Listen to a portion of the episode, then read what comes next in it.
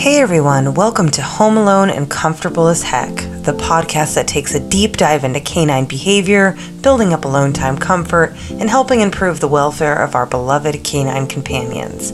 In this podcast, we will discuss real life tactics for modifying behavior, real alone time case studies, and help guide you through the emotional process of behavior change. So sit back, relax, and get ready to take the next step in your alone time training. Hey, everybody, welcome back to another episode of Home Alone and Comfortable as Heck, the podcast. We have a very interesting topic today dun dun dun patterns. So, on today's episode, I will explain what I even mean by a pattern when it comes to alone time, the downsides to patterns in an alone time protocol, when they can actually be beneficial for us, and how we can work to avoid some of the negative impacts that patterns might have while we're working through an alone time protocol. But before we do, I wanted to take a quick second to thank each and every one of you amazing listeners. You guys are the reason why I'm here, why I'm creating all this free education, and I love that all of you are finding this beneficial and constantly reaching out with questions, etc. If you have been enjoying Home Alone and comfortable as heck, I do have a favor to ask. If you wouldn't mind taking just a second to head over to whatever platform you're listening to this podcast on and go ahead and give us a rating or a review my goal is to help as many pups as I possibly can through my free education. And honestly, the more listeners that rate or review, the larger the larger the audience I will have, and then therefore the larger amount of people that I can help. So thank you in advance. I really appreciate every single one of you. And you know the drill. We are going to go over some listener questions next. So our first question today comes from Ann G. So Ann G says, "My dog paws at the baby gate sometimes during training. Is this bad, over threshold, or something that I should be concerned about?" And that is such a great question, and you know the answer I'm probably going to give uh, at this point in time, but it depends. It really does depend. I have had cases in which um, a single paw at the gates doesn't necessarily lead to an increase or escalation in fear, anxiety, or stress. Therefore, with some of those cases, we might be able to continue through and allow um, a paw at the gate or a couple paws at the gate if the pup is able to, you know, resettle um, a- after that takes place. However, I have also had many cases where going to the gates and pawing at the gate is that first sign that they're going to have an increase in fear, anxiety, anxiety or stress. Therefore, we might work below that point in time so that we're able to maximize comfort and work towards a comfortable or neutral response when left alone. Um, so, again, long story short, it does really depend. I would say look at the bigger picture, look at your dog's body language, and start to note what happens after the paw. After the paw, is there another paw? Is there um, a tiny vocalization that then goes to a moderate vocalization that then turns to full on barking, etc.? Or is it just a paw and then maybe your pup just kind of lays down, has an exhale, rests their head, and that's it. So, um, long story short, again, it does depend. If you have any questions about this and you want to dive into your pup's case in more detail, do not hesitate to reach out. Send me a DM on Instagram at Home Alone Academy, and I'd be more than happy to get you on the books for a complimentary consultation, okay? All right, folks, and the next question comes from Taylor D. So Taylor says, I am working on alone time training with my adult dog, and they have, oh, they have a puppy on the way. Congratulations, Taylor. Um, Taylor wants to know what should they do when the puppy arrives uh, in regards to training. So great, great question, Taylor. So when it comes to um, alone time training, honestly, I take a very similar approach with dogs that have a clinical diagnosis of separation anxiety, dogs that maybe we don't have any learning history or uh, any understanding of what their experiences might have been, for example, like a new rescue or rehome situation. And I also use this protocol with puppies. So there is no downside to going at that individual dog's pace and gradually building up alone time. The good news is is with with some puppies or with dogs that don't have an actual underlying level of fear, anxiety, or stress when left alone, they typically will run through the process at a much faster speed, I would say, than than dogs that um, do actually have a prior learning history or a negative emotional response, etc.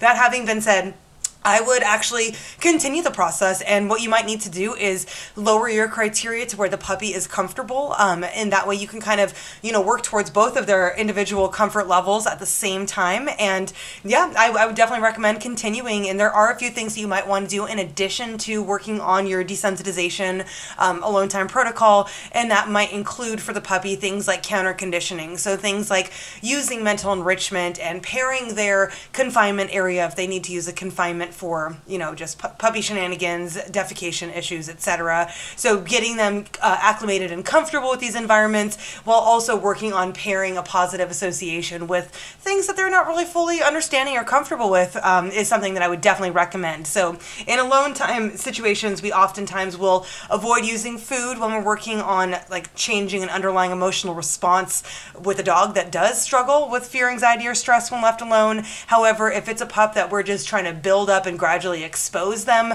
um, like a puppy, for example, we might go ahead and use food in addition to working on systematic desensitization, gradual exposure. Um, hopefully that helps. Let me know if you have any questions. Do not hesitate to reach out. I'm happy to help uh, help you guys out. All right, and last and final question for today because we have a big, juicy episode ahead of us. Um, this question comes from Aaron. So Aaron says, "Do do where are we?" Okay, Aaron says, "I was sadly misguided a few months ago and got another dog for my dog that has separation anxiety. They both have SA now. Oh no." Um, and she's asking, "What can she do?" Uh, Aaron, first and foremost, I am so sorry. I will say it is a very, very, very, very common misconception that dogs that struggle when left alone are just just quote unquote bored or they need a companion, etc.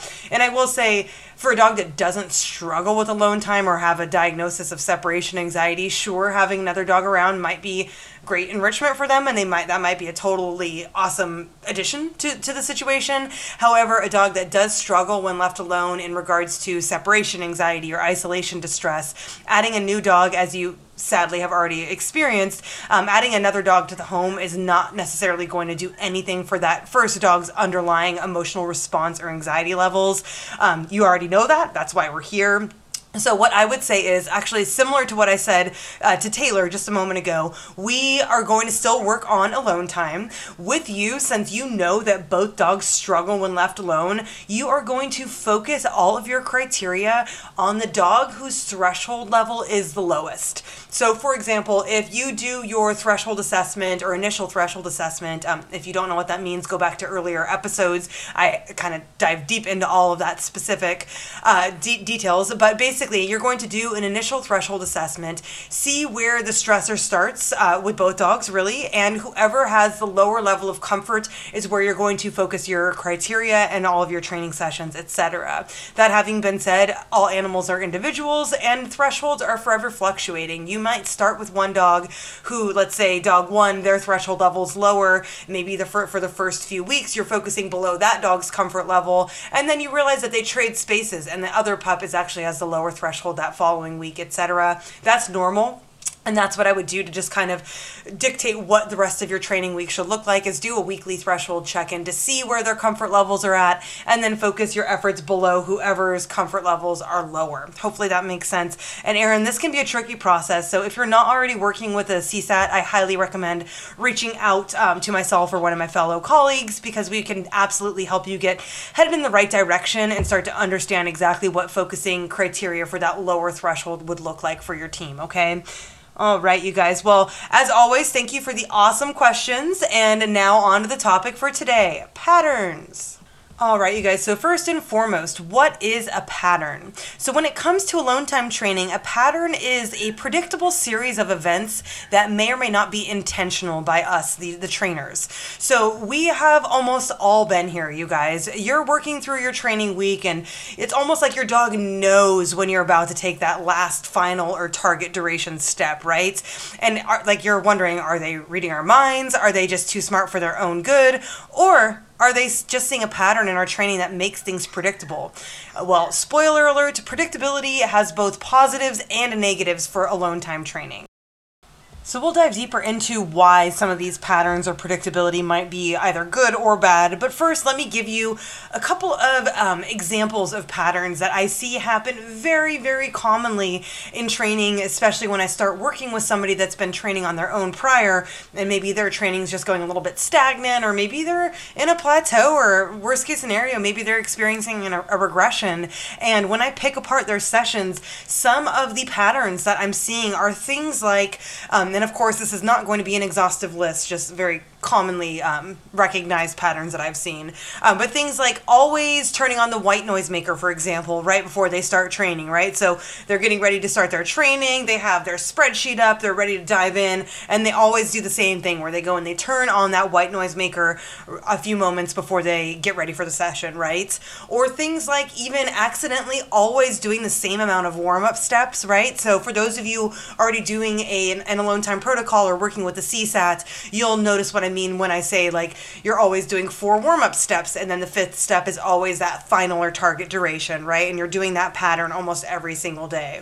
Um, things that we don't even realize that we're doing, but going from easy like an easy warm up to a hard warm up to an easy warm up to a hard warm up that type of pattern to us it might look like we're quote unquote toggling our like warm up criteria but it's actually really easy for dogs to pick up on something from easy to hard to easy to hard. I'll talk about what that might have impact wise on training in just a second too. Um, another big one that i see you guys and we don't even realize we're doing this because it's our our work schedule that is creating a situation like this but for example always training on the same day days of the week. For example, most most clients they train about what like four to five days a week or so. So always doing Monday, Tuesday, Wednesday, Thursday as their training sessions. Therefore, Friday is always their threshold check-in or reassessment. That type of pattern can definitely create some issues. Um, for example, there's even dogs that like will get pick up on the pattern of always, you know, if a client starts easy at the beginning of the week and always gets progressively harder as they move towards their threshold check-in, that is a super easy pattern to pick up on or even vice versa, starting harder at the beginning of the week and then always getting easier and easier throughout the week. Um, doing things like trying to break up your patterns and not being aware of going, you know, a hard training session, then an easy training session, and then a hard training session, then an easy training session. Very, very, very easy for our dogs to pick up on. Another one that a lot of clients, before they're working with the CSAT um, and they're trying to do training on their own, they might do what I see in regards to pre departure cues, where they just put all their pre departure cues on or pick up everything and then they'll go sit down for the same amount of time before starting every session. Um, this is not necessarily a setup that many of you will use if you're working through the protocol with the CSAT, but there are some situations, and I'll dive deeper into this in a second here, but there are some situations in which you might be doing that in advance. Um, and this can be become a pattern if we make it this super predictable series of events, right? Um, another one that I see, and I notice this a lot when I'm doing lives with clients, where we're trying to pick something apart and we're wondering why does their dog always know when it's the last step? And then when I watch them, they do something like only grab their cell phone for that final step, right? Because the final step, for those of you that aren't working on a protocol quite yet, final step, generally speaking, is like the harder or longer session. We need to be watching our pups. So a lot of times, our client, my clients will have their phone with them so they can watch. But if you're only ever bringing your phone on your last step, the hard step, your dog's gonna pick up on it. You guys, I see this happen all the time. Another very, very, very common setup is putting together the environment for your training session. So things like setting up your laptop or your iPad right before starting your training session, or even a baby gate. If you need to block off a certain part of the house before you start your training session, if you're always putting up the baby gate right before starting, this is another super predictable pattern for our dogs um, and very easy for them to pick up on. So now that I've kind of described a little bit more about like some of the examples and some of the very common mistakes that I see happen with patterns, even though we're not even doing them intentionally, let me talk about each of these patterns and why they might make things harder for you. Okay, so if any of the examples uh, above that I just mentioned kind of ring a bell as something that you may or may not be doing, um, listen up now because I'm going to tell you why this might be making things harder for your pup. Okay. So let's start with the very first one, the noisemaker. So if you're only ever using the noisemaker right before training, you might run the risk of turning that into a PDQ or a pre-departure cue. So this is something that predicts that an absence is going to happen. Um, how can you avoid this? You can do things like turn your white noisemaker on at different intervals before training. For example, I'll coach clients sometimes to do five minutes before starting, other times 30 minutes before starting. Maybe it's been on for an hour before starting. Maybe you turn it on right before you start, etc. And in addition to turning it on at random, um, you know, intervals right before training, I also highly recommend that you turn on your white noise maker at random times throughout the day when you aren't going to train, you guys. This is super helpful because it shows our pup that it's not only right before an absence or right before a training session is the white noise maker on. The white noise maker kind of um, gets turned on at random points throughout the day, so it doesn't have a very specific predictability factor of about to start a training session, okay? And all that can be super, super helpful to breaking this up a little bit more for your pup. Um, second thing so going to back to doing the same amount of warm-up steps right? So if you're always doing the same amount of warm-up steps your pup is likely going to know exactly how many steps you have before you leave for the quote-unquote harder step.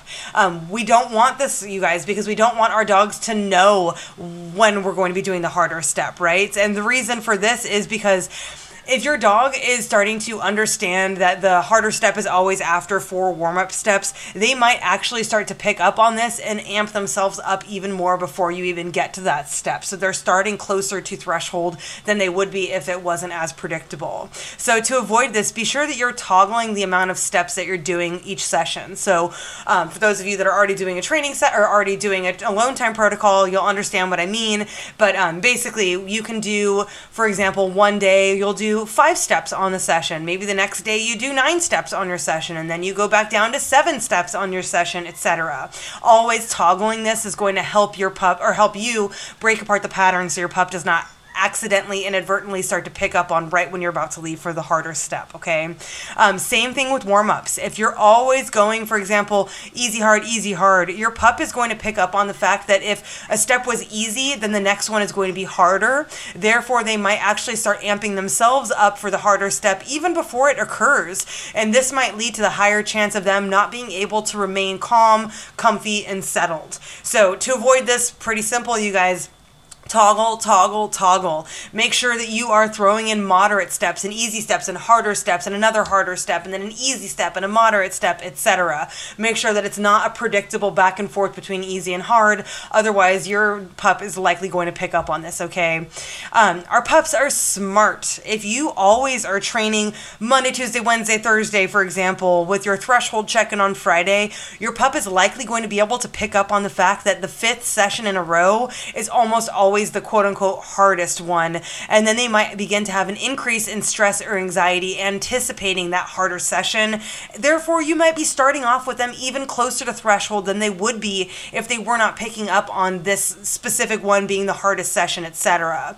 To avoid this, I highly encourage everybody train at different times of day. Take different days off each week. By doing this and varying the way that we're running through our protocol, we're going to be less likely to accidentally create a pattern around our work schedule of Monday through Friday, etc. So, um, if your work schedule allows for it just being easiest for you to do a certain set days of the week, etc., that's totally fine. You can still do, you know, Tuesday, Wednesday, Thursday, Friday, Saturday, for example, but make sure you're changing that where your threshold check-in is, and you're not always doing it on the exact same day at the exact same time after doing X amount of sessions before. I've seen this happen time and time again. Our dogs can be very, very smart with this. So starting easy and getting progressively harder throughout the week. If you guys have been following me at all on Instagram or through my podcast, you've heard me talk about this on many, many occasions, so I'm not going to get too deep into detail. But essentially, if you are always making things harder and harder, your dog is going to pick up on it. Okay. Oftentimes, dogs that find this pattern that every single time you do a session it gets harder and harder, they oftentimes will give up on training and potentially become sensitized, leading to a regression um, that's going to be even harder for you to get out. So, for more information on this, check out my podcast on steady percentage increases. I dive much deeper into this. Um, how do you avoid this? Easy wins. We are not running a race, you guys. We need to remember our goal is more than just duration on every session, okay? We need to be sure to give easier wins, um, even if your pup is doing well. Even if your pup had an amazing run through, doesn't mean you need to increase the criteria the next day, alrighty? So now let's talk about that circumstance that I mentioned in regards to always putting on your PDQs or picking them up before starting training. So many of you know we need to really desensitize each pre-departure cue before we can expect to make true behavior change. So if you are working on alone time and you have not put in the work to desensitize each individual pre-departure cue and are still using them before a session, you're likely going to be creating a very challenging starting point um, that might lead to an increase increase in fear, anxiety, or stress after putting on those PDQs, that your pup is more uh, more inclined to be on edge before even starting your training session. So how do you avoid this? Well, the number one thing that I would recommend is work on each pre-departure cue individually and only add in a new pre-departure cue when the existing PDQ has what I call like a comfortable or neutral response. If you, however, are um, not able to put in the time for each individual pre departure cue, you can absolutely manage. Okay, you guys, I've told all of my uh, Home Alone Academy students and all of my clients that I t- work more intensively with that, that you can absolutely manage some pre departure cues. You don't have to spend multiple weeks working through one really challenging pre departure cue if it's something that you can just have on in advance or hide in your pocket, like keys, for example. Um, however, if you are going to go the management route, I highly recommend that you have them on in advance, but have a long decompression period before actually starting a training session. Um, caveat to that, you guys, every dog is different. Some dogs might need 30 minutes of decompression after putting on or picking up a challenging pre departure cue. Others might need even more than an hour. So see what works for your dog and go from there, okay? Every dog is going to be very different with this. Um, th- going back to what I mentioned that I see often happen um, pretty you know consistently on my live sessions if there's an issue um, that we're trying to work through is only grabbing your phone for the final step. So that the step that you're observing them on obviously. So this is one of the easiest ways to tell our pups that the hardest step is coming okay? Imagine if your dog is super comfy super comfy super comfy because you haven't picked up your phone um, for any of the prior steps but then as soon as you pick up your phone they know oh that's the one that's always longer because that's the step you're watching them on right? That's going to be easy for them to pick up on. So, how do you avoid this? I usually recommend either A, bring your phone with you on every step. I'm talking even from day one, where you're doing things like walking halfway to the door and you're not even fully exiting, so you don't need to quote unquote observe your dog on camera. I don't care. I would still have you bring your phone on that step. Or you can do management route and just have your phone in your pocket until you actually get outside. That's another kind of easy way to work around it as well. So, um, going back to uh, environmental setup, for example, cameras and baby gates that might cue our dog to know that we're about to start a training session. This is very similar, actually, to the situation uh, with the white noise maker that I discussed earlier. Uh, you, we just need to be sure that we're not creating a pattern, as this is likely going to become its own PDQ. For example, if you always, um, you know, set up your laptop and your iPad right before you do a training session, or if you're always, you know, grabbing the baby gate gate and putting the baby gate up right before you do a session, it's going to tell your dog you're about to start. So, how do you not create a pattern with this? In my honest opinion, I find that it's easiest for families and their pups to have this type of setup be more of a permanent setup. Um, for example, uh, rather than always setting up an iPad or a laptop by the front door, indoor cameras that are permanently like living in a certain location that can be turned on via phone um, is going to be much easier than always having to go in put something by the front door, etc. And same thing with baby gates. I actually see the most success with cases that need to use this type of management when they are permanent fixtures as well. This way, the pup sees the baby gate on a daily basis, and it's not something that they're specifically pairing to a training session or an absence, and they can then naturally habituate uh, to having the baby gate up, and it's not something very specific that's cueing them that something potentially scary might occur, right? So, when can predictability be beneficial? Well, first off, learning that alone time sessions are reliably never going to be an over threshold experience is a huge plus, and this is something that becomes predictable for our pups. So, when we are working on gradually exposing and using systematic desensitization, we are creating a level of predictability for our dog that lets them know hey, when I do things that look like this, like this weird game, it's never going to be scary for you. So, that level of predictability is amazing and really helpful for us. Um, and of course, we do our best to never have any of these sessions go become an over threshold experience the best of our human capabilities. Of course, error does happen, and that's that's fine. If you are working through a protocol and you're putting in all the work to build up these strong, nice, strong, solid foundations, that one time that your pup accidentally goes close to or over threshold should not be the end of the world. But of course, every dog is an individual. Um, but I will say patterns are helpful in that specific situation, that level of predictability, knowing that it's never going to be scary, um, is very helpful for us with alone time. And the other thing is going to be knowing what to expect when you start a session. So, for example, you get up and you go to the door, you do whatever that step is, you come back and you get up and you do the next step and you come back. By the time the second or third step kicks in, your pup's like, Oh, it's that boring game again. Okay, peace. And then they snuggle back up on the couch, right? That level of predictability is hugely beneficial for us, and that works in our favor because we've been so reliably consistent with keeping our pup under threshold that we've essentially desensitized them, that they think that what we're doing is boring now and they're no longer as concerned about it. Another big component of predictability that I always, always, always employ when first starting with a new client is the step in between your steps, we have what we call breaks in your neutral location. And I actually always recommend that clients go back to the same location in between every step.